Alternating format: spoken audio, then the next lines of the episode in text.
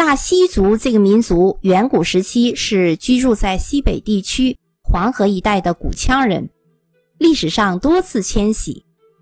目前纳西族集中分布在云南、四川、西藏这三个省区相邻的地区，主要聚居在丽江、玉龙纳西族自治县和云南、四川之间的泸沽湖畔。纳西族现有人口有多少呢？不是很多，只有 三十二点六万人。纳西族主要从事农业、畜牧业和手工业。纳西语属于汉藏语系。纳西族普遍信奉的是东巴教，还有一部分人信奉的是藏传佛教。这里边呢，要和大家讲一讲纳西族的婚姻。纳西族的婚姻习俗有所不同。居住在丽江地区呢，主要是一夫一妻制，这样组建家庭。但是呢，少部分地区还存在着对偶婚和母系家庭。什么叫对偶婚和母系家庭？就是居住在泸沽湖畔的纳西族有一个分支，这个分支叫摩梭人。这些摩梭人至今仍然保留着阿夏、阿柱、走婚制和母系家庭的形式。阿夏、阿柱是什么意思啊？在摩梭语当中，就是伴侣和情人的意思。这种婚姻是什么特点呢？这种婚姻呢，就是男的不娶，女的也不嫁。那怎么组建家庭啊？是这样的，就是青年男女在生产中啊，在劳动中啊，建立了感情，认识了，然后呢就确立了关系。这种关系呢，就类似于说啊，我们说男女朋友的关系。确定了之后呢，男子呢在天黑之后，晚上夜间要到女方家过偶居的生活，然后呢在天亮之前得赶回自己的家。所以呢，这种婚姻呢称之为走婚。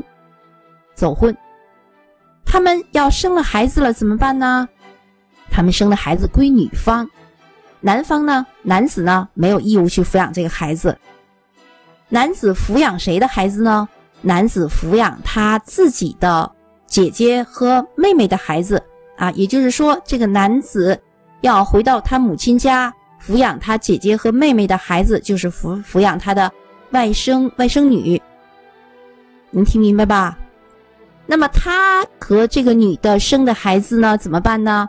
是由他女朋友家的啊，就是这个和他好的这个女孩的啊家的兄弟来帮他抚养。这个呢就是走婚，摩梭人的走婚。从孩子的角度来讲呢，孩子生活在什么样的家庭呢？就是和母亲、和舅舅、和外婆生活在一起，是这样的家庭。那如果在农忙季节的时候呢，如果女方家需要说劳动力来帮忙干干活啊，男方呢也可以过去啊帮女方家的忙啊，帮忙去干活。这种阿柱的关系呢是没有法律保障的，一旦男女双方不和，就可以自行的解除这种关系。这种婚姻呢啊，阿柱的婚姻现在呢在逐渐的减少，但是呢还有，在摩梭人当中还有，在哪儿呢？就是在泸沽湖畔这个地方。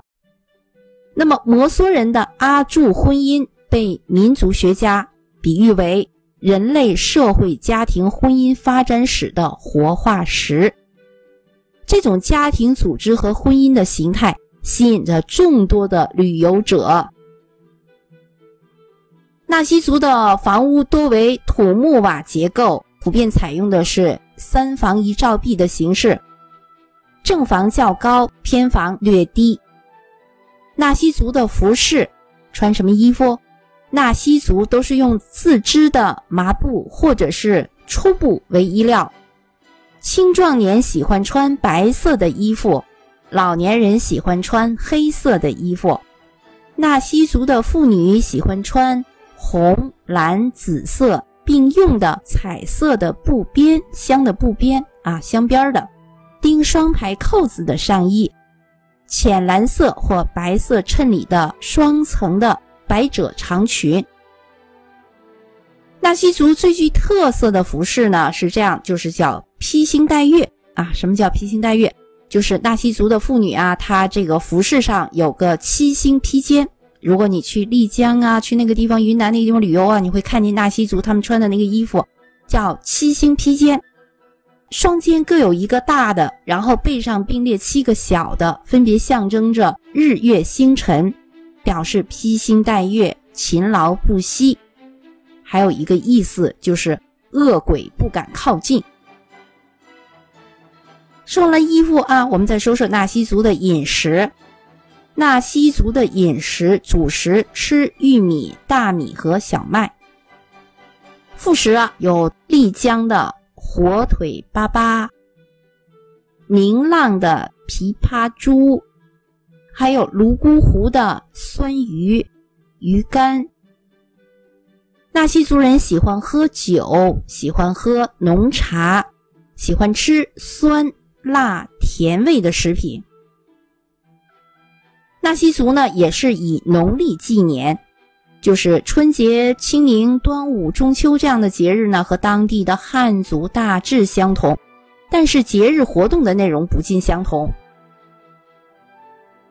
好，最后呢，我们再说说纳西族有哪些禁忌。第一个，纳西族人祭天堂、祖先、战神的时候，忌讳外边的人看、观看。第二个，不能打纳西族人家的狗。第三个，人家没有邀请啊，就进入人家老人或者是女人的卧室，或者是女孩的花楼。花楼啊，就是晚上啊下啊住啊在一起的地方，花楼。不能询问啊下的情况，不能问人那个女孩子啊你的情况啊，你的男朋友是谁啊，他长得什么样啊。第四个，不能触动大门两边立的石头，这两个石头啊是个门神。第五个，做客的时候进屋后不能靠神位就坐，最好呢是坐在什么地方呢？坐在炉灶下方或者是炉灶的周围。好了，关于纳西族的各种风土人情我们就说到这里，谢谢。